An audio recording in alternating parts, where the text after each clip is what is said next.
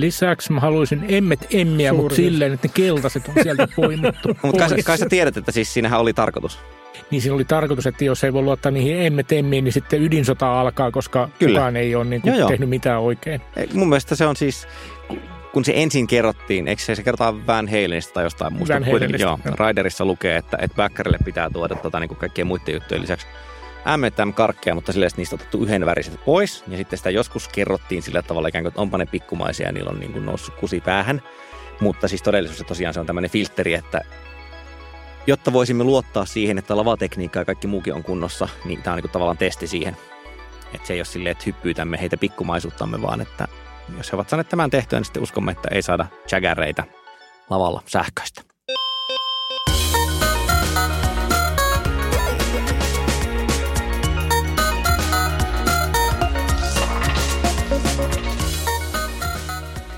Tämä on Vika sieltotila podcast, joka kuulee ääniä muun muassa remontin, mutta myös äänikirjojen ääniä. Ja meillä on tällä kertaa studiossa erikoislaatuinen setup, sillä normaalien, charmanttien panelistien, eli vasemmalla puolella istuvan Öö, hämmennyin Kari Haakana. ja edessäni istuvan Panu Räty.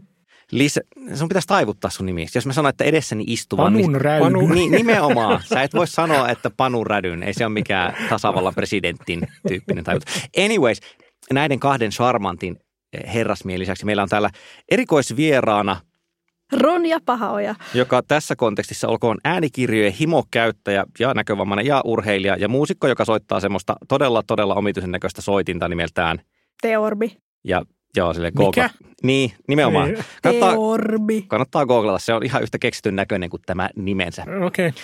Tällä kertaa palaamme yhteen suosikkiaiheistamme, joka on se, että äänikirjat, että mitäs helskuttia niillä oikein voi tehdä. Ja kaikkihan siis lähti siitä, että täysin viaton Ronja erehtyi twiittaamaan, että häntä pännii äänikirjakeskustelussa A, se, että kirjailijat ei saa yhtä suuria korvauksia äänikirjoista, mutta B, myös se, että väitetään, että monisyisempi kirjallisuus ei toimisi äänikirjana, siis verrattuna painettuun tai Tämä oli e-kirjaan. vir- virkistävä näkemys, koska me olemme kuulleet aivan toista. Niin, ja Niin, ja- itsehän ja- haluaisin sanoa, että hän on väärässä, mutta tulemme keskustelemaan sitä seuraavat 40 minuuttia. Ja mun, mun täytyy sanoa, ellei mä ole sanonut tätä tässä podcastissa jo aikaisemmin, mutta että tämä esimerkiksi juuri tämä, että, että tuota, äänikirjan täytyy olla yksinkertainen. Siinä ei esimerkiksi saa olla useita aikatasoja. Niin tämä on semmoinen, semmoinen truismi. Ronja, Ronja kihisee tässä vaiheessa. Tämä on semmoinen truismi, jota, jota niin kuin mä oon kuullut usealta kirjailijakollegalta. Siis niin kuin, että sitä kerrotaan piireissä ihan niin kuin totena, että näin se vaan on. Ei, ei voi olla esimerkiksi... Ja tästä kirjailijat ovat myös hyvin huolissaan. No, Niin kuin kyllä- osa, osa kirjailijoista. Joo, kyllä mä ymmärrän. Siis niin kuin siinä, siinä mielessä, että kun esimerkiksi katsoin juuri saamaani ö, tilitystä tai tilitystietoja kustantajalta, niin Eli että Kari miten, tarjoaa seuraavan kierroksen. ö, tuota, palataan niihin numeroihin Myöhemmin, sitten ja myöhemmin, mutta et, et niin kuin, jos, jos pitäisi verrata ö, printtikirjan ja äänikirjojen ostoa, niin äänikirjoja joita ei siis osteta oikeasti, vaan niitähän vuokrataan lukuaikapalveluista, mutta kutsutaan niitä tässä nyt ostoiksi, niin se suhde oli suurin piirtein kolmen suhde yhteen äänikirjojen hyväksi printtikirjoja vastaan. Mutta se niistä saatu rahamäärä nyt tietysti on sitten niin kuin melkein toisinpäin. Mikä, Ronja, oli se sun epätoivoinen selitys sille, että kyllä voi olla proosa? Ja nyt varmaan niin puhutaan ensisijaisesti, tai ainakin aluksi, puhutaan nimenomaan siis Mm. fiktiosta, romaanikirjallisuudesta. Koska mun mielestä, siis mä aion oikeasti olla sitä mieltä, enkä vaan niin kuin ollakseni paholaisen asianajaja, että on tiettyjä juttuja, jotka ajaa äänikirjoja sellaiseen malliin, että ni, niiden, on, niiden on oltava yksinkertaisempia kuin paineton teksti. Mutta sun mielestä tämä on ihan typerä väite, koska? No en, en mä nyt osaa sitä mikä täydellisesti pirustella muuta kuin sillä, että, että mä oon niinku, äh, ruvennut kuuntelemaan äänikirjoja varmaan viisivuotiaana, eli nyt niitä on tullut kuunneltua vähintään, eikö jo aikaisemmin. Niin siis varmaan 28 vuotta kuunnellut äänikirjoja. Ja en mä ole valikoinut niitä kirjoja sen perusteella, että no tämä on nyt semmoista yksinkertaista ja mukavaa ja helppoa kieltä, vaan melkein päinvastoin. Mä rakastan pitkiä kirjoja, joissa on monimutkaisia lauseita ja paljon ajatuksia ja ö, eri aikatasoissa hyppelyt ei tee mitään ongelmaa mutta se vaatii myös sen, että se lukija on hyvä ja osaa lukea niin kuin se teksti on kirjoitettu.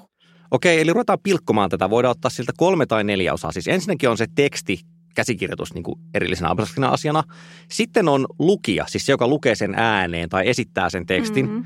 Sitten meillä on vastaanottaja. Mä Tää... sanoisin siis tuohon lukijaan, että mm. mieluummin siis lukee ääneen, koska jos mm. se rupeaa vetää sinne jotain näyteltyjä hahmoja, niin hyi, Mm, no niin, puhutaan kohta sitä äänikirjoista, mutta kyllä sitten näiden lisäksi on siis, on siis vastaanottaja, eli se ihminen, joka kuuntelee, niin kuin tässä on tämä hämäävä, että kun painetun kirjan mm. kohdalla olisi lukija, mutta kuitenkin vastaanottaja. Voidaan just sanoa vaikka, että kirjan lukija, ääneen lukija ja kirjan vastaanottaja.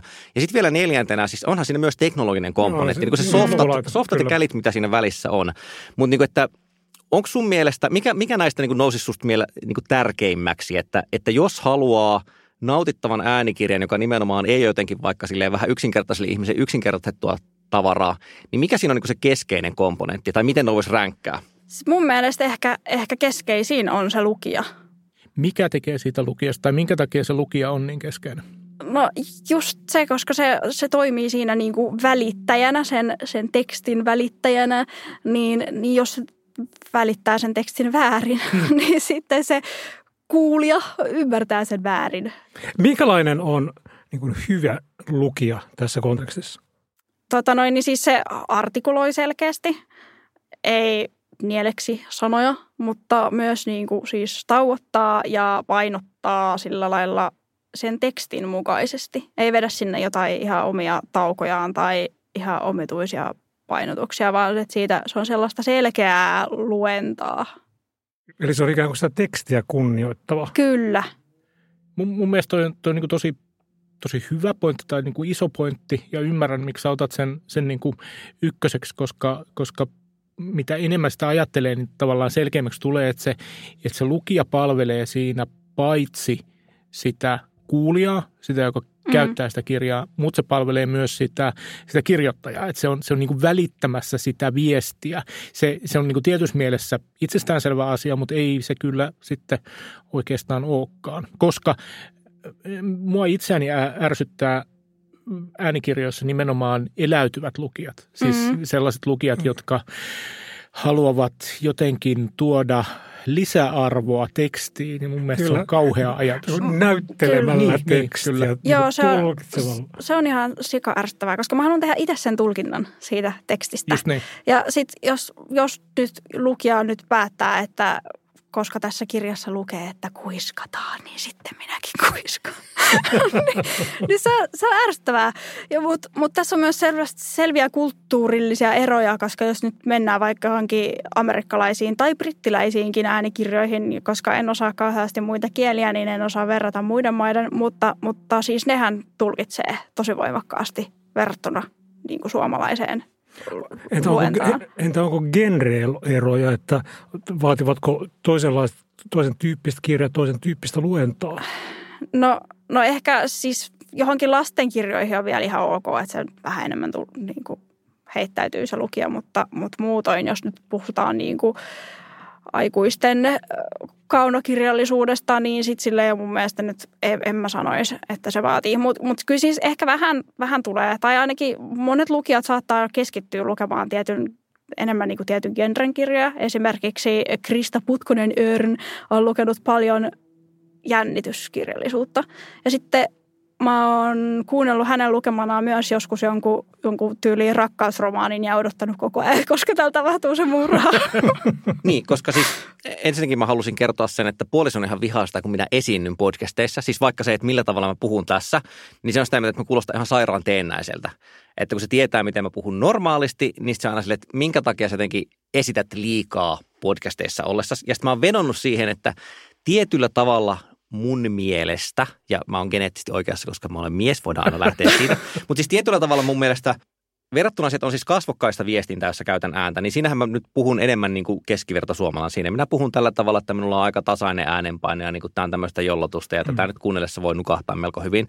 Mutta sitten mä oon tietoinen että nyt kun me tehdään medioitua tuotetta esimerkiksi tässä, että ihminen ei siis kohtaa Olli Sulopuistoa, vaan niin kuin äänitallenteen Olli Sulopuistosta, niin siis ihan tälle informaatioteorian mielessäkin osa siitä infosta jää pois, mitä välittyy kaikella muulla tavalla. Joten mä tavallaan ylikompensoin pakkaamalla lisää infoa siihen osaan, joka jää jäljelle, joka on tässä tässä tapauksessa ääni ja sitten puolisoni, joka tuntee minut melko hyvin, sen mielestä niin se on vaan ärsyttävää. Sitä ärsyttää se, että se, se ei siis kuulosta luontevalta. Mm. Kun mä mietin, kun te tässä puhutte sitä rajanvedosta, että mikä on niin kuin liiallista tulkintaa, että mistä, tulee, mistä asioista tulee semmoinen olo, että hetkinen, nyt toi lisää tuonne tekstiin jotain semmoista ekstraa, mm. ei ole olemassakaan. Että tietyllä tavalla, siis toihan kuulostaa melkein paradoksaaliselta vaatimukselta, että sen ääneen lukijan tulisi samaan aikaan toisaalta niin kuin tulkita se – painettu teksti puhutuksi ääneksi, mutta silti se ei saisi tavallaan itse värittää sitä millään tavalla. Eikö se ole niin keskenään ristiriitainen väite? On, mutta et siinä välissä on varmaankin jonkin verran liikkumatilaa.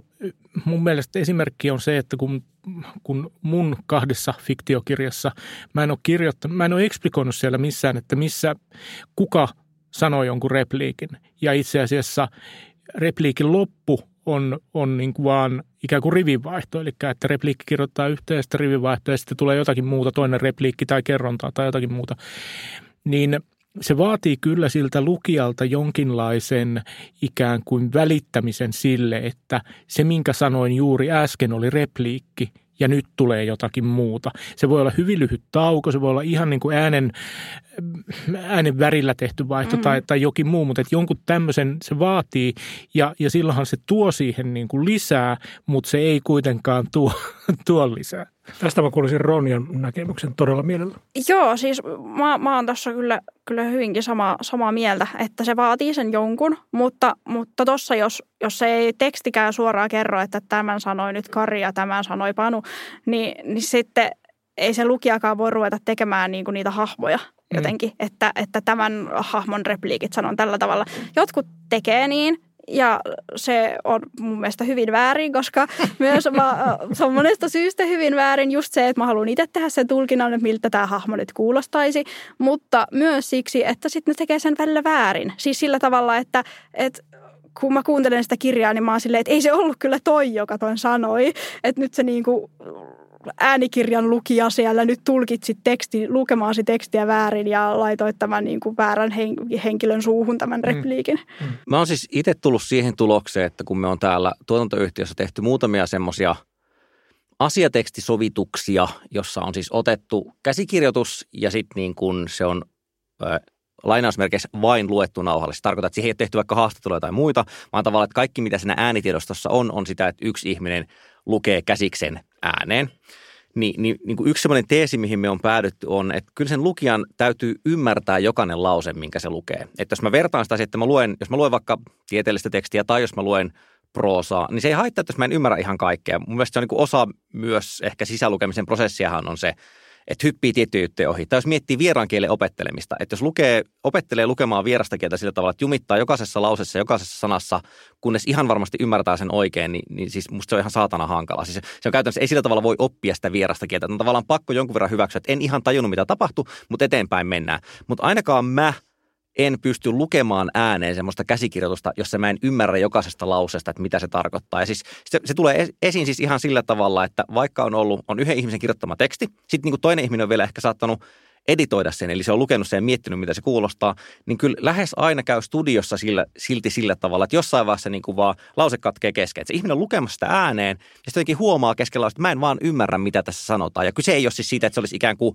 jotenkin niin monimutkainen kognitiivisesti, että hän ei tajua, että miten selitetään joku ydinfysiikka-asia, vaan ihan vaan, että se on ilmasto sillä tavalla epäselvästi, että se ei pysty sanomaan sitä ääneen. Hmm. No toi, toi kuulostaa, kuulostaa tavallaan niin kuin kiinnostavalta, mutta, mutta, saman, mutta. Sama, mutta, mutta saman tien niin kuin tulee mieleen se, että jos me ajattelemme esimerkiksi moniulotteista kaunokirjallisuutta, niin kuinka moni meistä nyt tulkitsee sitä niin kuin ymmärtää täysin, mitä siinä tarvitaan, koska ne on aina, se on aina monitulkintaista. Se on, se on aina niin kuin tavallaan merkitykset leijuvat. Kieli on niin kuin, kieli kelluu. No okei, no mä voin ottaa toisenkin esimerkin. Me käytiin viime kesänä katsomassa äh, Suomenlinnan kesäteatterissa Shakespeare-sovitus, siis suomeksi – ja musta oli nautinnollista seurata ihan vaan semmoisena ikään kuin akrobaattisena suorituksena sitä, että miten näyttelijät pysty sanomaan ääneen ne Shakespearein repliikit. Että mä välillä tajunnut sitä yhtään mitään, hmm. mutta ihan vaan se, että, että ne ei ollut tavallaan, se ei ollut yksinkertaistettua eikä suoraviivastettua kieltä. Että siinä oli ihan tietty nautinto siinä, että se pystyy sanomaan ääneen jonkun tommosen lauseen – ja sitten mä vertailun vuoksi siis mä ostin sen kirjan myöhemmin ja lueskelin sitä itse ja totesin, että mä en pysty edes niin kuin sisälukuna tavallaan, mm. Mä en jotenkin hahmota, että miten tämän lauseen rytmi ja muu menee. Ja sitten ne oli vaan että, että siellä ne, se on niin kuin pystyy tekemään hämmentäviä fyysisiä suorituksia. Mutta kyllä mä nyt silti sanoisin, että et, et, silloin ollaan siinä päässä janaa, että se ääneen lukija kautta tulkitsija, se tekee ihan sairaan ison duunin siinä. Siinä, että, joo, että mitä tahansa on mahdollista tehdä äänikirjana loppujen lopuksi todennäköisesti, mutta niin kuin, ehkä se tasapainopiste menee siinä, että jotkut jutut on niin kuin vaan aika helkutin paljon hankalampia tehdä äänikirjoina. Mutta nyt mä haluan siirtyä eteenpäin ö, toiseen kohtaan, joka oli se vastaanottajan kokemus. Koska niin kuin ehkä, siis voitaisiin varmaan argumentoida näin, että aika monet meistä, tämä ei koske kaikkia, mutta aika monet meistä on lukeneet enemmän – kuin kuunnelleet tekstiä. Ja sitten onhan niin kuin, tietenkin on selvää, että, että lukukyky kehittyy. Jos mä mietin mun omia lapsia, että minkälaisia juttuja ne nyt niin kuin eskari- ja alakouluiässä, että niin kuin, mitä ne lukee, mitä ne luki muutama vuosi sitten, niin totta kai sitten niiden lukutaito on kehittynyt. Eli sinänsä, niin kuin, että kyllä sille varmaan jotain, jotain painoa voisi laittaa. Että kun säkin Roinen sanoit, että kuitenkin 30 vuotta tullut luettua, niin siinä on samalla kehittynyt sekä se lukemismuskeli, siis luettua ja kuunneltua. Tämä onkin jumalauta, tämä on helppo pitää selvänä. Mutta siis mä tarkoitan, että sulla on kehittynyt varmaan samaan aikaan sekä toisaalta se, että minkälaista tekstiä pystyn ymmärtämään, mm. mutta sitten myös ehkä se maku. Siis ihan vaan silleen, niin että koska on niin. lukenut tarpeeksi tavallaan yksinkertaista mitä ikinä proosaa, niin ei jaksa enää tolkuttaa sitä samaa. Joo, siis mun on just tosi vaikea arvioida sitä, että, että minkälainen kognitiivinen tapahtuma se äänikirjan kuunteleminen sitten on, koska mä oon kuunnellut niitä aina. Ja niin kuin no mä oon todellakin enemmän kuunnellut kuin lukenut, mutta kyllä varmasti se on siis kehittynyt. En, en epäile sitä yhtään. Ja sitten se makuukin tietysti. Mutta, mutta sitten tota, myös esimerkiksi, mä käytän paljon Storytellia ja siellä on viime vuosina tullut enemmän ja enemmän niitä sellaisia äänikirjoja, jotka tehdään pelkästään äänikirjaksi. Niin mä en pysty kuuntelemaan niitä. Mä oon yhtä yrittänyt. Ja Miks? mä olin silleen, että tämä on, on niin tylsää ja yksinkertaistettua kieltä, että tässä nyt niin kuin aliarvioidaan minua kirjallisuuden jonkin... kuluttajana ihan tolkuttoman paljon. Eli se on jonkinlaista selkosuomea. Joo, mulla tulee siitä ihan sellainen Tämä, tämä on mielenkiintoinen, mielenkiintoinen asia, koska kuten sanoin tuossa edellä, niin, niin tavallaan kirjailijat kertoo totena sitä, että, että äänikirjojen pitää olla jotenkin yksinkertaisempia luomuksia kuin kirjoitettujen kirjojen, mutta et jos, jos sitä katsoo positiivisesti, niin kun sulla on 30 vuoden etumatka niin. verrattuna keskimääräiseen suomalaiseen, joka on ryhtynyt käyttämään äänikirjoja viimeisen, sanotaanko kolmen vuoden, mm. maksimissaan neljän, viiden vuoden aikana, niin ehkä, ehkä on niin kuin toivoa, että ehkä, ehkä niin kuin se, Niin, millainen... että siis 30 vuoden päästä meillä Niin, 30 vuoden päästä ihmiset alkaa jo, jo olla silleen, että kyllä tätä Sartrea voi, voi vetää äänikirjana, koska, koska voi. nyt mä oon... mä oon niin tiputtaa sitä obskurin referenssiä. Nyt, nyt mä oon kuunnellut sen verran paljon näitä yksinkertaisempia, että niin. täällä on hahmottaa sitä. Niin, on, mulla tulee mieleen, että onko se kulttuurista kasvamista, koska olihan meilläkin, onhan meillä ollut siis esimerkiksi niin kuin hyvinkin äh, laaja ja syvällinen vaikkapa jonkinlainen niin kuin kuunnelma ja kokeellisten kuunnelmien traditio, joka on hyvin kaukana mistään niin kuin selkosuomesta. Niin, mutta kuunnelmat ja joita, on joiden molemmat kuuntelijat on tällä hetkellä vielä ehkä hengissä, ellei niin, toki, toki mä ymmärrän, että se, pois ymmärrän, että se on niin kuin, tota, niin kuin hyvin kapean, kapean niin kuin, tota, yleisön äh, taidemuoto, mutta että siitä huolimatta niin siinä on jotakin tavallaan niin kuin sukua, sukua tälle, tälle keskustelle siitä, että, että mitä voimme tehdä, mikä, mikä on se, tarvitaan, tarvitsemmeko me selkosuomea vai voiko meillä olla niin kuin kokeellisia ääniteoshimmeleitä. Mutta, joita Ronja kuuntelee. Mutta et on... En välttämättä kyllä kuuntele kokeellisia ääniteoshimmeleitä, koska nekin Eli molemmista päistä tulee se niin ärsyyyskynnys nousee. Eikö siis, kun yleensä just jos on kokeellinen ääniteoshimmeli, niin sitten sinne just sit tehdään vähän sillä niin kuin enemmän kuunnelmallista. Mm. Ja sitten se on just mm. silleen, että no en mä nyt halua edelleenkään, että sä tulkitset tätä tekstiä mulle. Tai, tai mä nyt tartte siihen sitä soutelun ääntä, jos siinä tekstissä sanotaan, että ollaan soutamassa. Tällaisenkin kirjan olen mm. yrittänyt vähän kuunnella. Mm. Ja sitten niistä tulee myös heti se ongelma, että ö, minä ainakin kuuntelen äänikirjani nopeutettuna, niin sitten ne... Nopeutettua soutelua. niin, niin justiin. Että et sitten ne mahdolliset äänitehosteet, mitä siihen kokeelliseen äänikirjaan sitten helposti halutaan lisätä, niin ei ne sitten toimikaan nopeutettuna. Et tässä pitäisi tehdä sitten sellaisia jotain formaatillisia, käyttöliittymällisiä muutoksia mm, niin, että se olisi eri na- raidalla se tehoste ja sitten se olisi vaan ajastettu siihen oikeaan kohtaan, niin että sen puheen voi nopeuttaa, mutta tehosteet ei. Itse olemme juuri työstämässä kokeellista äänikirjaa. Tässä Siinä sulle ilmainen vinkki. Niin juuri, voi, voi. jonka, jonka mehiläiset lukevat. Ei, ei, vaan Suomen kulttuurirahasto tukee sen tekemistä, koska niin kuin kukaan kustantaja ei tietenkään tämmöistä ole kiinnostunut, eikä Suomen yleisradio. Mutta me ollaan nyt pohdittu, meillä on siis semmoinen vaihe, että, että ollaan niin kuin tekstin kanssa tekemisissä. Me on tehty siinä yksi demo, ja me on niin kuin mietitty, mietitty juuri näitä asioita. Siis esimerkiksi tämmöinen homma, että kun siinä on välillä siis semmoista tavallaan sisäisen kertojan kertomaa tekstiä, niin kuin, että ihminen vaan kertoo, se on tavallaan pään sisäistä ääntä, ja välillä dialogia. Niin kuin, että miten me merkataan ne kuulijalle tavallaan, että, että kun heti tulee sellainen olo, että no se dialogi ehkä sietää ikään kuin enemmän näyttelemistä. Ja tietyllä tavalla taas sitten se semmoinen just pään sisäinen monologi, niin kuin tuntuisi intuitiivisesti tässä vaiheessa, se ehkä vaatii tai vaatiikin jopa vähemmän tulkitsemista. Että siinä on niin kiinnostavia asioita nimenomaan suhteessa, että miten paljon se on näytelmällinen tai kuunnelmallinen, eikä me olla oikein pystytty ratkaisemaan sitä vielä. Että me tehtiin siis semmoinen demo, joka on niin kauttaaltaan äänisuunniteltu ja yksi tekijöistä sanoo, että, tai siis tekijän puolessa sanoo, että se kuulostaa vähän sitä niin kuin olisi paniikkikohtaus 25 minuuttia. Mun mielestä se on ihan sairaan siisti, mutta siis myös silleen mä ajattelin, että jos se olisi kirjamitassa, mikä ikinä se onkaan, niin kuin monta tuntia, koska se demo on lyhyempi, niin kuin, että, että monta tuntia semmoista hyperaktiivista amfetamiinikamaa voisi käydä niin kuin aika raskaaksi jopa minulle, joka pidän siitä kamasta, että, että siinä niin kuin törmätään että mitä se kirjamittaisuus tarkoittaa, että se on jollain tavalla monografia, siinä on niin kuin jotain tyylillistä yhtenäisyyttä, siinä on jotain niin kuin vaihteluita. Miten saa sellainen olo, että ihminen ei puolen tunnin jälkeen ajattele, että mä en halua enää kuunnella tätä ikinä, koska tämä on ihan sairaan mutta tämän takia nämä on tämmöisiä apurahahommeleita, että sitä ei tiedä. No, nyt mä haluaisin mennä vielä seuraavaan vaiheeseen, koska olemme kuitenkin myös nörttipodcast, ja se on se, että – Siinä välissähän nyt on, meillä on kuitenkin siis, okei, okay, meillä on lähettäjä, meillä on vastaattaja, mutta siinä välissä on media, joka yleensä nyt tuppaa olemaan niin kuin MP3-tiedosto, mutta sen MP3-tiedoston ympärillä on myös softaa. Ja yksi Ronjan väitteistä on se, että myös se softa ja se käyttöliittymä voi niin kuin käytännössä paskoa sen, että miten monimutkaista äänikirjaa pystyy kuuntelemaan. Joo, koska siis tässähän nyt ihmiset on silleen, että jos mä nyt luen silmilläni sitä monimutkaista tekstiä, niin minä pystyn siinä sitten helposti palaamaan. No silleen, että no se pystyt siinä äänikirjassakin palaamaan taaksepäin. En minä pysty.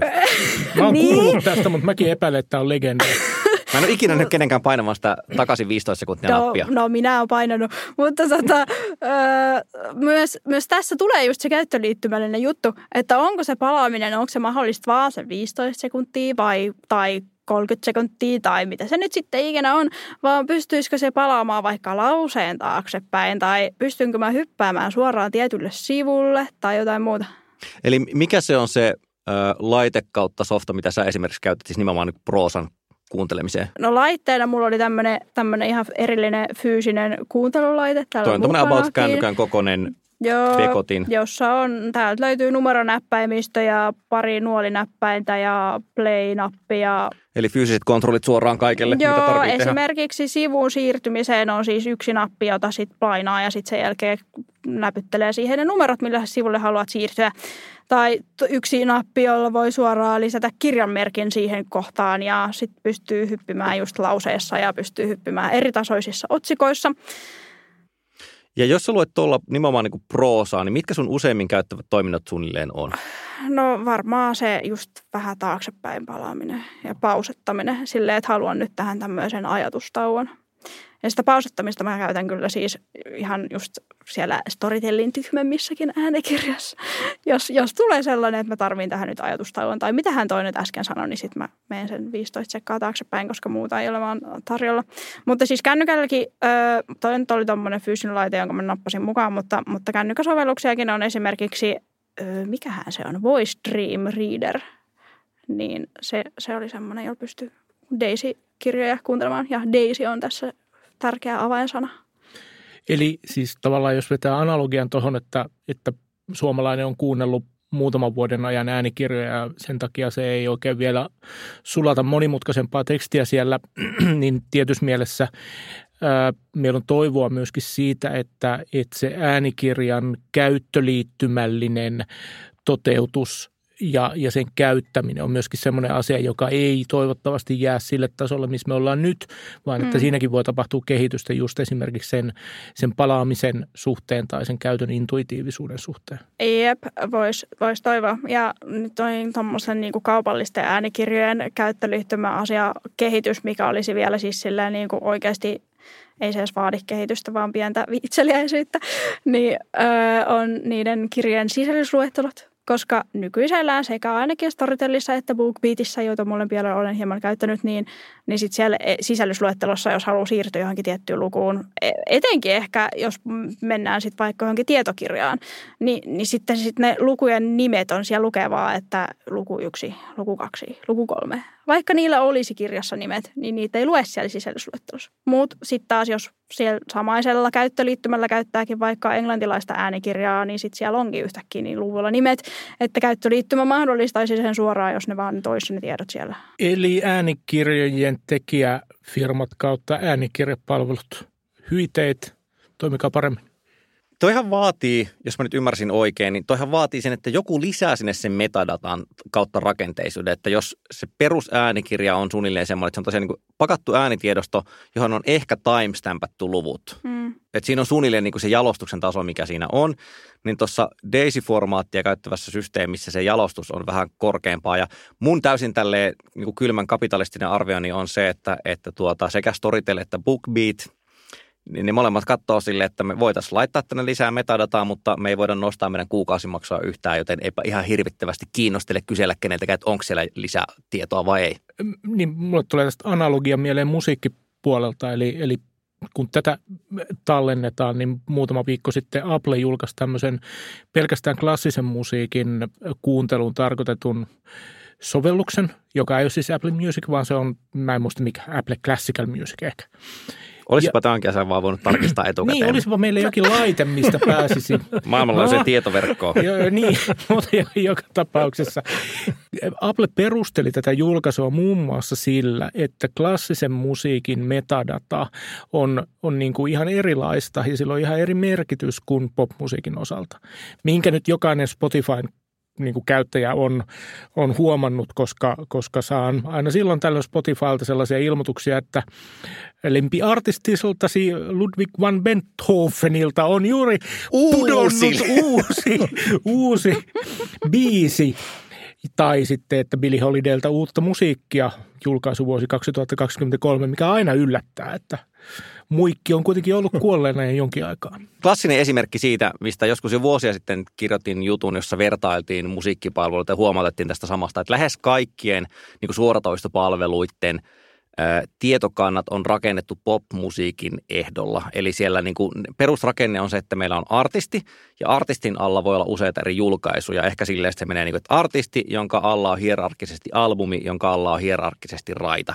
Ja tästä seuraa kaikkia jännää, kuten esimerkiksi, että miten tägätään crossover-jutut, joita varsinkin hipopolla on nykyään mm. paljon. Et, niin kuin, että onko tavallaan – pitää saada semmoinen tietorakenne, että jos on vaikka kolmen artistin julkaisu, niin niille löytyy jokaiselle se, että on artisti, jolla on albumi, mutta tämä albumi on myös tavallaan hierarkisesti suhteessa toiseen artistiin ja samalla tavalla hierarkisesti suhteessa kolmanteen artistiin.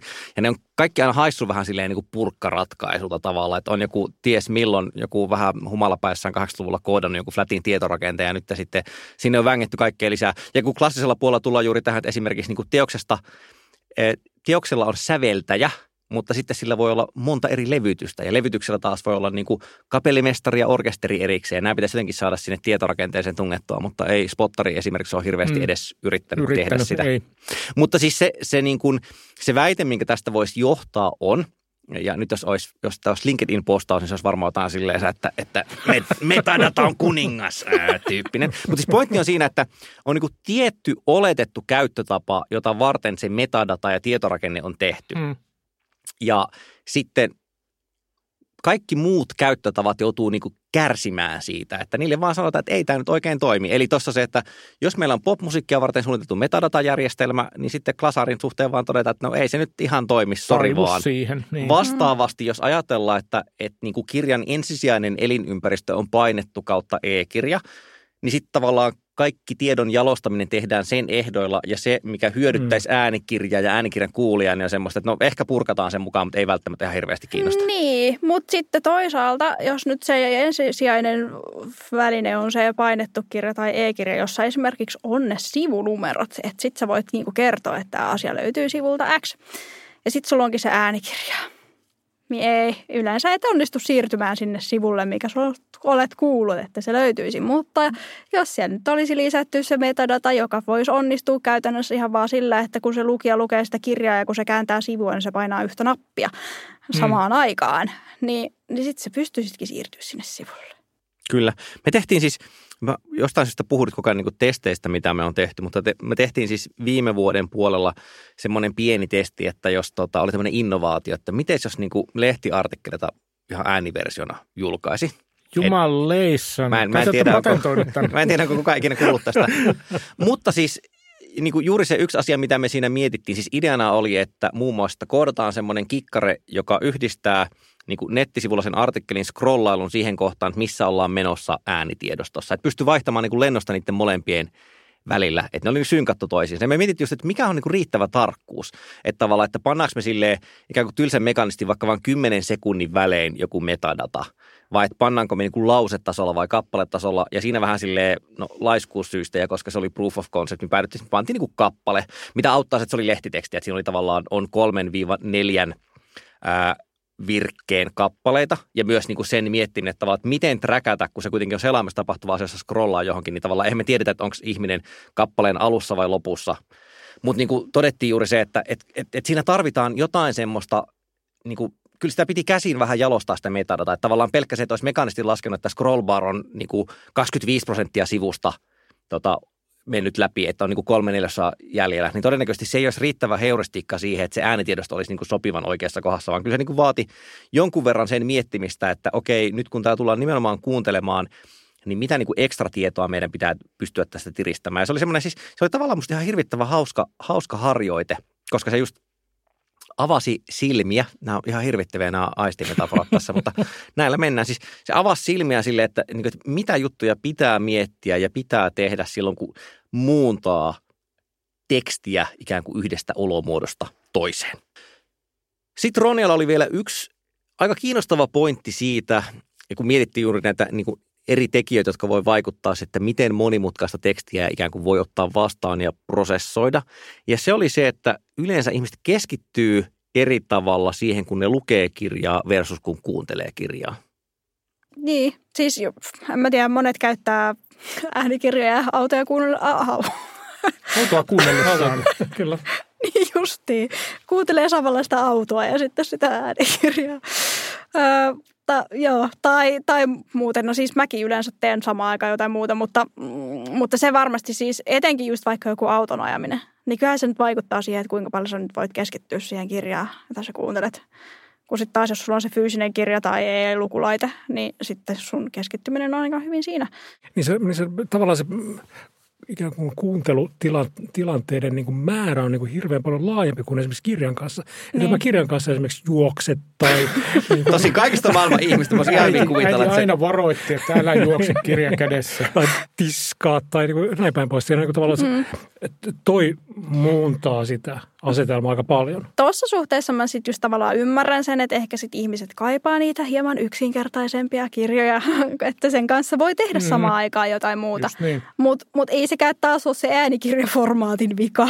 Niin siis toi nyt täsmälleen oikea mielipide, ja koska mä oon sitä mieltä, niin se tarkoittaa, että se on täysin oikea. Mutta siis mä lähestyn tätä niin kuin podcastien kannalta, jotka on hieman eri asia, koska ne ei yleensä ei ala tekstinä, vaan niin kuin nyt on vaikka keskustelu niin kuin tämä ohjelma. Ja sitten me tiedetään tavallaan ihmisten käyttötottumustutkimuksista, että podcastit on sekundäärinen media. Siis podcastia kuunnellaan silloin, kun tehdään samalla jotain muuta. Ja se käyttötilanne taas ohjaa siihen, että minkälainen puhe podcastissa on seurattavissa. Sen takia tavallaan hirvittävän monimutkainen podcasti voi olla jopa vähän hankalampi seurattava. Siis mä tarkoitan silleen niin kuin hyvällä tavalla monimutkainen, ikään kuin semmoinen, johon on ladattu paljon informaatiota, jossa on jotenkin niin kuin tarkkaan mietitty rakenne ja muuta, niin sehän siis vaatii enemmän keskittymistä. Se on samalla palkitsevampaa todennäköisesti, mutta sitä on hankalampi seurata. Ja sitten tästä on erinäköisiä nyrkkisääntöjä, kuten esimerkiksi se, että ei niin kuin podcastia tehdessä ehkä on hyvä välttää semmoisia lauseita, jotka pysäyttää kuulijan ajattelemaan. Ja tämä on niin kuin varmaan osaltaan, tämä on, tämä on nyt se tyhmentämiskulma. Mm-hmm. Mutta pointti on siinä, että jos ilmaisee jotain niin kuin – vähän niin kuin vahingossa niin monimutkaisella muodolla, että kuulijan pitää jäädä miettimään, että mitä se oikeastaan tarkoitti, niin ellei se kuulija samaan aikaan tajua, että stoppaan tämän ohjelman, niin todennäköisesti se tipahtaa vähän niin kuin kyydistä, koska puhuja kautta kertoja on jo mennyt eteenpäin. Se, se todennäköisesti ei ole tavallaan jättänyt sitä aikaa ja tilaa sille vastaanottajalle, että miettiä, että mitä hemmettiä siinä tapahtuu. jossa törmätään taas niin kuin niihin käli- ja käyttötottumusasioihin. Että jälleen, että ei ole niin kuin, niin kuin sanoit, että eihän se ole missään tapauksessa, se ei ole, se ei ole sen median muodon ominaisuus, mutta se on ehkä käyttötavan ominaisuus. Ja niin kuin nämä kaksi vaan nyt sitten helposti tässä sekoittuu. Tästä tuli mieleen se, että yksi sellainen, mä en koskaan kuuntele podcasteja illalla tai varsinkaan niin kuin mentyäni sänkyyn. Koskaan ei ole mukana podcast, koska podcastissa on usein intensiteettivaihtelut ovat huomattavasti voimakkaampia kuin äänikirjoissa. Ja äänikirjoita mä odotan juuri sitä niin kuin Ronian puhumaa tiettyä, niin kuin, tai sitä tiettyä tasaisuutta, tiettyä semmoista niin kuin, tavallaan että se intensiteetti pysyy suunnilleen samana. Mä voin niin kuin helliä itseäni nukahtamalla siihen niin kuin kirjaan, mutta mä en voi nukahtaa podcastiin. Siis tarkoitatko sä, että, että koska podcastissa esimerkiksi voi puhua useampi ihminen ja, ja ne saattaa mennä nollasta sataan lyhyesti, niin se intensiteettivaihtelu on sulle kognitiivisesti liikaa? Mä, luulen, mä en tiedä, onko se edes kognitiivisesti liikaa, vai onko se vaan yksinkertaisesti niin kuin tavallaan... Ei se ole aika rauhoittavaa. Niin, se on rauhoittavaa. Se on varmaan niin kuin äänet, äänten niin kuin sekamelska esimerkiksi.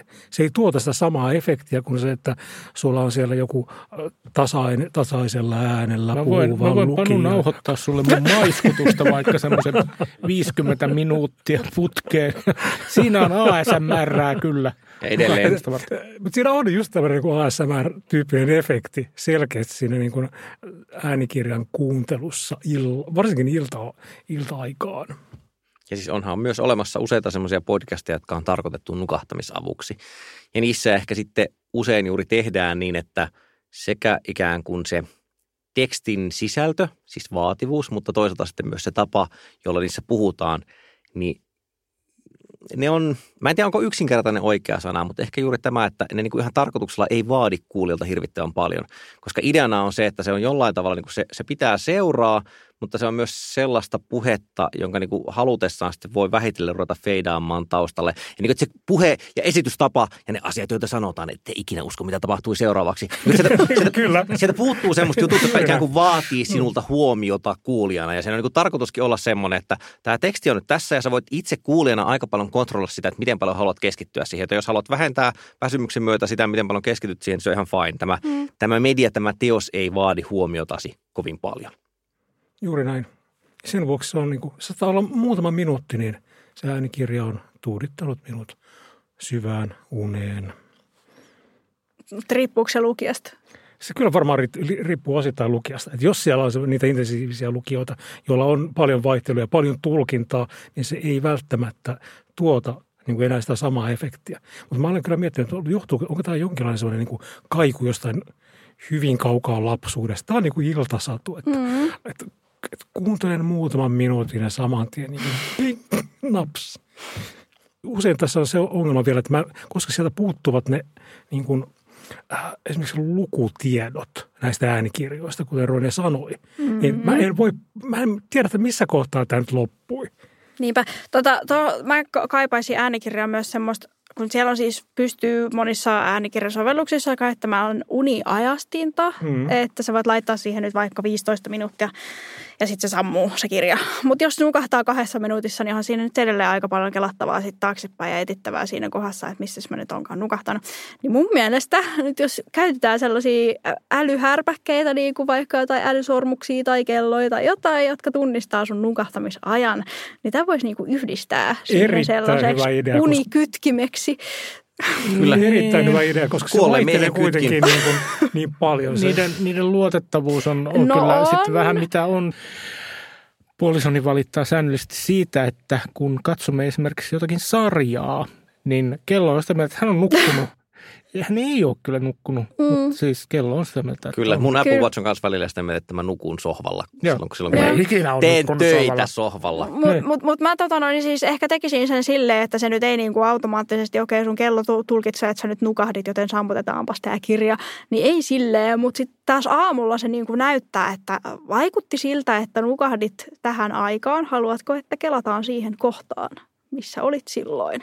Esimerkiksi. Esimerkiksi munkin, munkin käyttämässä podcast-sovelluksessa Pocketcastissa on hyvin paljon yksinkertaistettu versio tosta, joka on se, että silloon kun kuuntelun pysäyttää ja sitten jatkaa sitä uudestaan, niin se siis hyppää automaattisesti muutaman sekunnin taaksepäin. Mm. Eli tavallaan ne on todennut, että, että niin kuin se hetki, jolloin ihminen painaa pausea, niin todennäköisesti ei siinä niihin viime hetki ole enää pystynyt keskittymään. Mm. Ja todennäköisesti työmuisti ja muu toimii niin paremmin, että jos pikkusen kertaa sitä juttua, niin se on niin kuin parempi lopputulos kuin se, että jatketaan, jatketaan eksaktisti siitä, missä kohdassa olet menossa. Mun mielestä Netflix tekee muuten myös ton, että se ei niin kuin jatka täsmälleen siitä pausikohdasta kohdasta, vaan se ottaa niin kuin jonkin verran, ehkä viisi sekuntia aikaisemmin. Mä haluaisin sitten vielä yhden ö, kysymyksen, joka liittyy niin tähän äänimuotoon ja käyttöliittymiin, nimittäin se, että miten nopeasti oikein ihminen voi kuunnella ääntä. Tästä on podcast-maailmassa esimerkiksi paljon mielipiteitä ja myös äänikirjamaailmassa. Mä keskustelin mm-hmm. yhden kustantajan kanssa, joka oli sitä mieltä, että jos haluaisi maksimoida tulonsa kirjailijana, niin kannattaisi A, kirjoittaa mahdollisimman pitkä kirja, B, hankkia lukija – jolla olisi erittäin verkkainen tahti. Se luottaa siihen, että sitten käyttäjät kuitenkin napsauttaa sen nopeutetun kuuntelun päälle sen sovelluksessa, koska siis tilityshän ei liity siihen oikeaan aikamäärään, vaan ikään kuin tähän laskennalliseen. Että jos tiedosto on 10 tuntia pitkä, niin se on ihan se sama, vaikka sen kuuntelee kaksi aksana viidestä tunnista. Sitten tulee niin kuin 10 tunnin rojaltit. Että tässäpä kaikille oman elämänsä tota, business-hakkereille pieni vinkki. Mutta siis mähän kuuntelen podcastit vähintään puolitoista kertaisella nopeutuksella. Sitten jos mun tarvii tehdä semmoista ikään kuin, niin kuin teknistä tarkistuskuuntelua, että onko tämä tiedosto kunnossa, niin mä kuuntelen ne kaksi x ja, ja siis mun väitteeni on, että se ei itse asiassa vaivaa. Siis nykyään se menee niin, että siellä on aina ensinnäkin pitch shifter korjausefekti. Siis kaikesta ei tule pikkuareva-efektiä ollenkaan, mm. koska siinä se samaan aikaan muuttaa myös sitä sävelkorkeutta, mm. joten se on erilaista. Ja siis se toinen asia, minkä mä väitän, mikä tapahtuu, okei, no siis musiikki menee kyllä ihan niin kuin plörinäksi, ei siinä mitään. Siis tota ei pysty tekemään musiikkihevi podcasteilla. Mutta tosi jännä ilmiö on, että kyllä esimerkiksi siis tajuaa niin kuin taukojen pituudet. Siis vaikka kyllä. kuuntelee nopeutettuna, niin ymmärtää, että oliko tässä lyhyt tauko vai oliko tässä pitkä Todellakin, koska eihän, eihän niiden suhteet muutu, Juuri näin. Se, on, se, se on täsmälleen näin. Siinä on jotain samanlaista kuin musiikissa ja sävelkorkeuksissa, että ikään kuin aika-arvot ja sitten toisaalta sävelkorkeudet, ne on ennen kaikkea suhdelukuja vähemmän kuin absoluuttisia numeroita. Ja sitten niin kuin, että kyllä se aivo sieltä signaaliprosessoi näppärästi sen suhdeluvun kuitenkin esille, vaikka se absoluuttinen mitta olisikin muuttunut. Mutta kysymykseni on, että miten sairasta tykittelyä sulla tulee noista tota, text-to-speech-laitteista? Äänikirjat mäkin kuuntelen enimmäkseen kaksikertaisen nopeutena. Siihen on syynä se, että pitkään vaikka juuri Storytel, onpas mä nyt, saanko mä nyt jotain mainosrahoja tästä, kun mä Ei, kun Storytel on jotain negatiivista. Storytel, lähettäkää, lähettäkää rahaa Storytel. No niin, no, mutta mut jossain vaiheessa niiden ö, se käyttöliittymä oli semmoinen, että sitä ei saanut nopeammaksi kuin kaksinkertaiseksi. Niin sitten mä totuin siihen, että kaksinkertainen on ihan jees. Nykyään sen saa nopeammaksi ja välillä laitankin, mutta, mutta mä oon ihan tottunut siihen kaksinkertaiseen. Aivan. Mutta mut sitten taas mun niinku vaikka ruudunlukuohjelmat puhelimessa ja tietokoneessa ja niin poispäin, niin ne on niinku niin nopealla kuin ne saa. Ja en mä pysty, koska se, se niiden asteikko on vaan silleen, että se on 100 prosenttia se nopeus, mikä mulla siinä on nyt asetettu, niin en mä osaa sanoa, että mikä se sitten on. These go to 11 tyyppinen, tyyppinen ratkaisu, että niin kovaa kuin saa. niin, mutta kyllä mä voin demonstroida sitä. Joo, mielellä. Please do.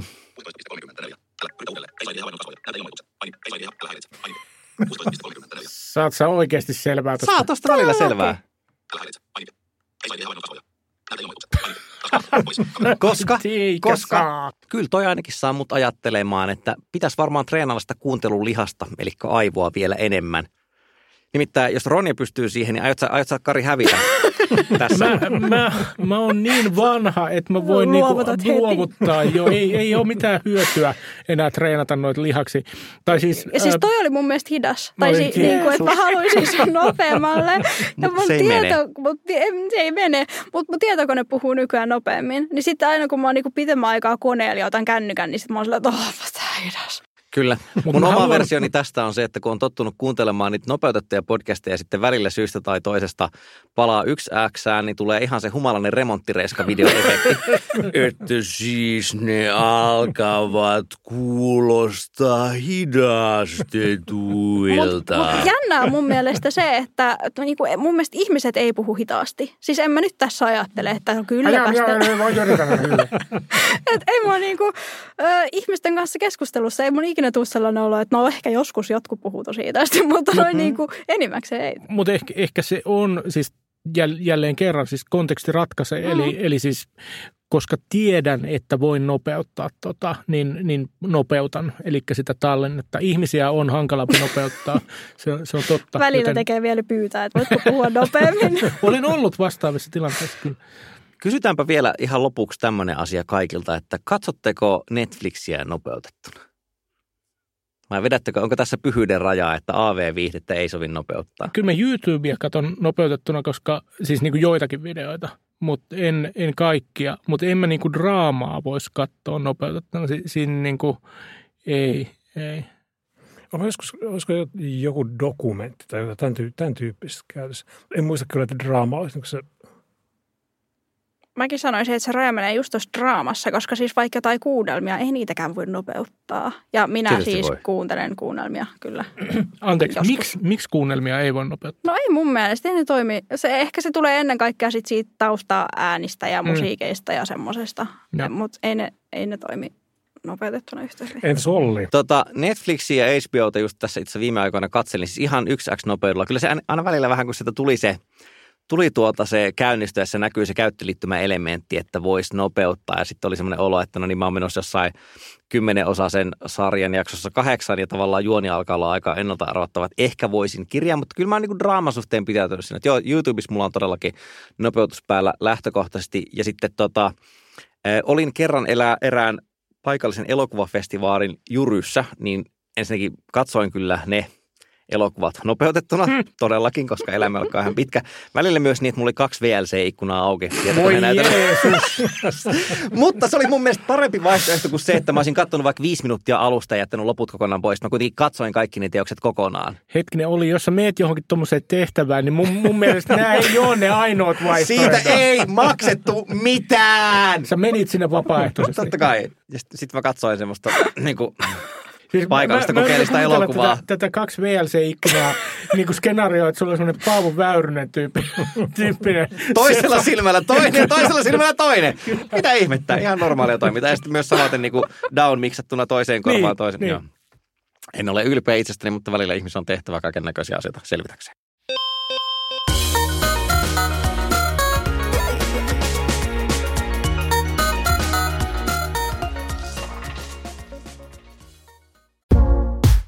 Vikasietotila on kuulijoiden tukema ohjelma. Maksamme tekemisen kulut omasta taskustamme ja niinpä nyt tarjoamme maksaville asiakkaille enemmän vikasietotilaa. Kyllä, nimittäin Pikasietotila-niminen ajankohtaiskommentaarimme, joka ilmestyy joka toinen viikko. Lisätietoja siitä nettisivultamme vikasietoti.la, josta löydät tilausohjeet ja pääset tukemaan vikasietotilan tekemistä. Paljon kiitoksia. Vikasietotila tässä saapuu nyt tasaisena bittivirtona molempiin korviisi, mikäli käytät asianmukaisia kuunteluvälineitä. Ja kuten tapana on, niin lopussa kuuntelemme Panu Rädyn sylissä olevan läppärin näppäimistön näpytystä, Mm. joka on merkki siitä, että on tullut aika tarjoilla ATK-vinkki. Ja tällä kertaa se on tietoturvavinkki. Meitä kysytään koko ajan, niin kun me rekisteröidymme eri palveluihin tai olemme ostamassa jotakin tai me halutaan ladata joku raportti jostain jonkun yrityksen sivulta, niin aina kysytään sähköpostiosoitetta.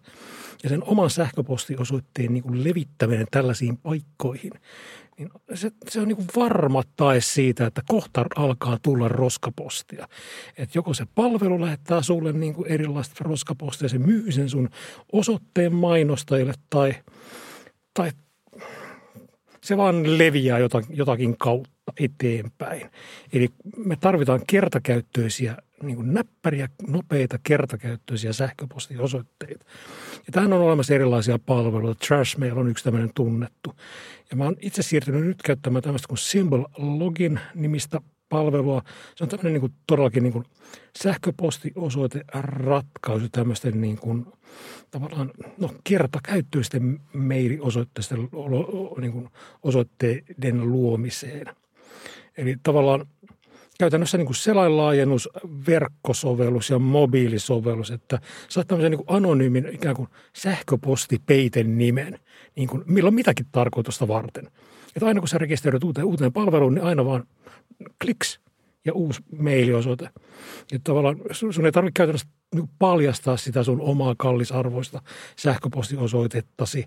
Ja näin ikään kuin mikään pahan suopa toimija ei pääse hyödyntämään sitä sun mailia. Mä pidän tästä sen takia, että tämä on niin, niin nopea ja niin kuin helppokäyttöinen, että mä käytän useimmiten selainlaajennuksen kautta, eli mä vaan klikkaan ja dang, mulla on uusi, uusi mailiosoite. Se on, niin kuin, se on niin kuin kaksi sekuntia ihan maksimissaan. Mä oon käyttänyt aina vaan sitä panuräty.gmail.comia. Minä olin kertomassa saman vitsin. Sinä veit minun vitsin. Kiitos paljon. Ja tota, hyvä tässä on myös se, että se niin kuin, nopeuden lisäksi se kattaa niin hirveän paljon erilaisia ominaisuuksia. Sä voit määritellä useita erilaisia vastaanotto-ominaisuuksia, eli ikään kuin tämmöisiä niin kuin postilaatikoita, mihin nämä niin kuin viestit tältä, tästä tietystä aliaksesta tulee. Ja sä voit lisätä myös omia domaineja, jos sulla on jotain omia niin kuin käytössäsi. Ja tota, toimii ihan siis ilmaiseksi. Ilmainen, ilmaisversio on rajoitettu muistaakseni kymmenen aliakseen ja siinä on vain yksi tämmöinen niin postilaatikko, johon sä saat nämä viestit tai tavallaan johon, niin kuin mailiosoite, jonka, johon sä saat mailit. Maksullisessa versiossa niin rajaton määrä osoitteita, sä voit lisätä omia domaineja ja näin päin pois. Ja huokea suhteessa tämän palvelun niin kuin laatuun, että se on musta 30 taalaa vuodessa. Eli suosittelen lämpimästi Symbol Login niminen ratkaisu. Ronella oli myös ATK-aiheinen neuvo. Kyllä. Mä tota noin, niin itse Python koodailua tehdessäni on viime aikoina innostunut käyttämään komentorivityökalua ja iPython tai sille Apple-tyylisesti sanottuna iPython. ja tota, se, se on vähän niin kuin monet koodausidet niin, että se osaa siellä tarjota muuttujien nimiä ja kirjastojen sisältöistä metodeja ja suoraan silleen vaan tabia painelemalla tarjoaa kaikkia juttuja, mutta toimii siis komentoriville. Ainoa ongelma, että se on pyyttänyt, joten niin kuin mikään sillä tehty ei toimi enää saatana kuutta kuukautta myöhemmin. Ympäristö on räjähtänyt ihan täysin. Ei sillä, että minua yhtään harmittaisi Itse voisin kertoa taas semmoista ihanasta asiasta, kun tässä päivänä eräänä etsin apurahoja. Kuten huomaatte, niin olen nyt tässä erikoistunut apurahoihin, onhan vähän apurahakausia. Löysin semmoisen palvelun, jossa on listattuna useita eri apurahoja. Ja sitten sitä pystyy sortteeraamaan niitä, että mitkä haut on vielä käynnissä ja mitkä haut ovat jo vanhentuneet. Ja se oli hirmu kätevä siis. Kattelin sitä juuri ennen kuun vaihdetta, niin siinä oli muutama, jos oli pari päivää hakuaikaa jäljellä. Eli, eli erittäin hyvä, että on tämmöinen metadata tehty sinne. Mutta sitten kun klikkaili tarpeeksi pitkälle siinä listauksessa, koska se oli just yli kymmenen tulosta per sivu ja sitten seuraavalle sivulle seuraavalle sivulle, niin jossain vaiheessa ne päiväkentät alkoi muuttua hieman jännittävämmän näköisiksi. Nimittäin siinä oli sille monta riviä, koko ruutu oli täynnä semmoisia apurahoja, joiden voimassaoloaika, kun se on aina listattuna erikseen, että tällöin haku alkaa ja tällöin päättyy, niin haku alkoi joulukuun 31. päivä vuonna 1899 mikä on tietysti ihan mahdollista, koska säätiöllä on, on ikä. Toki, toki. Mutta myös kaikki ne haut päättyivät joulukuun 31. päivä vuonna 2099. Vielä, vielä on hyvin aikaa. On hyvin aikaa. Ja mun mielestä on, on osoittaa merkittävää itseluottamusta säätiöltä. Kyllä me ollaan vielä silloin pystyssä. Useimpien säätiöiden säännössä varmaan lukee, että mm. pitää käyttää varoja niin, että ne voivat olla toistaiseksi voimassa.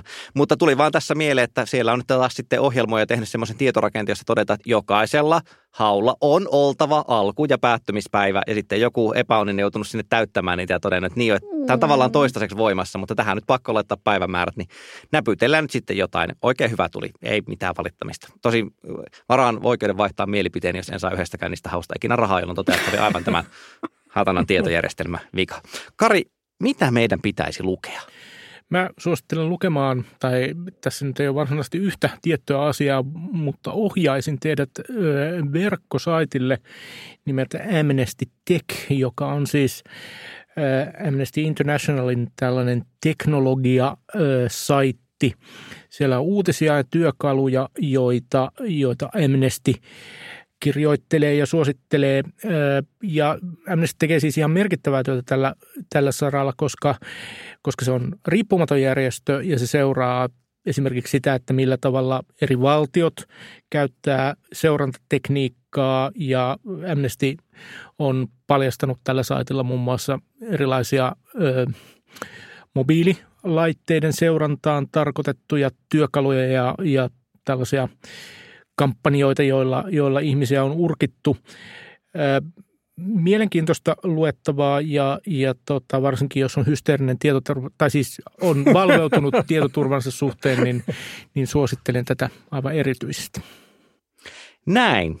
Tässä vaiheessa ohjelmaa on tarpeen kiittää sinua, arvon kuulija, mutta tietenkin ennen kaikkea myös vierastamme Ronja Pahaojaa, jonka löytää Twitteristä millä käyttäjätunnuksella. No valitettavasti siellä mun nimeni on Ronja Oja käyttäjätunnuksessa. Mutta tällä mennään. Ellet sä halua, että sä tavoitetaan jostain muusta medotista. Ei, Tietysti tämä on myös se, että, on hyvä. Niin juuri, että ehkä se on vielä olemassa silloin, kun ehkä. tämäkin jakso Voi olla, mutta siellä on pelkästään semmoisia Dogecoinin kuvia ja, ja Onneksi mä en näe niitä. Jumalauta, kun se tuli se. Mäkin olin silleen, että tämä spinneri, niin tämä spinneri on muuttunut. Sitten, että joo, kyllä se oli Doge. Mm-hmm. Mutta siitä huolimatta eteenpäin mennään. Tämänkin jakson on leikannut Paavo Sundel – miksannut ja äänisuunnitellut Risto Pikkarainen ja me toteamme teille kaikille, että äsken teitä oli yksi, nyt teitä oli monta, niin se tapahtuu elämässä. Kiitoksia kuuntelemasta. Levittäkää ilosanomaa vikasietotilasta myös kaikille läheisille, mahdollisesti myös vihamiehille, jos he pitävät tällaisista ohjelmista. Ja ei muuta sitten kuin vaan seuraavaan kertaan. Moi moi. Moi moi. Heippa. Sano sä kerran vielä moi. Moi. Kiitos.